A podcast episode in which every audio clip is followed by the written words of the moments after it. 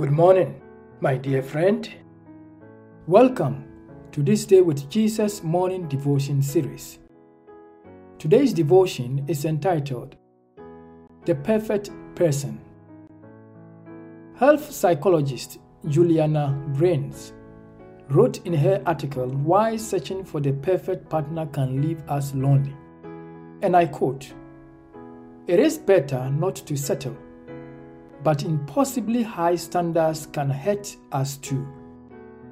Settling for less than what we really want in a romantic partner can lead us to stay in unhappy relationships and miss out on better opportunities. Unquote.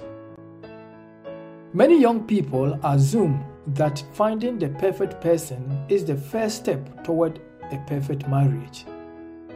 Instead of finding the right person or doing things right, many young people get caught up in lasting relationships, believing they found the perfect person. Steve Harvey writes in his book, Act Like a Lady, Think Like a Man. And I quote, I'm here to tell you that expecting that kind of love, that perfection, from a man is unrealistic. That is right. I said it. It is not gonna happen. No way, no how. Unquote. Perfection in relationships may take on a different meaning. According to Sam Keen, an author and philosopher from the United States, we come to love not by finding a perfect person, but by learning to see an imperfect person perfectly. Love seeks the best in people as well as the best for them. To be honest, everyone has something that needs to be fixed in their lives.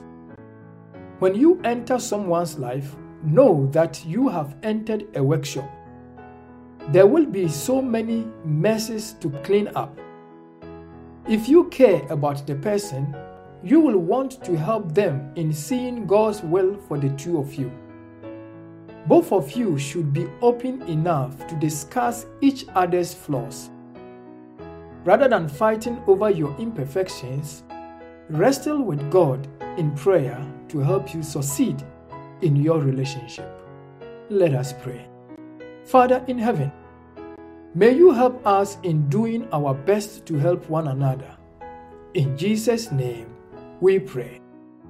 Amen. Amen. Jesus, Jesus, how I trust him, how I prove You more and more.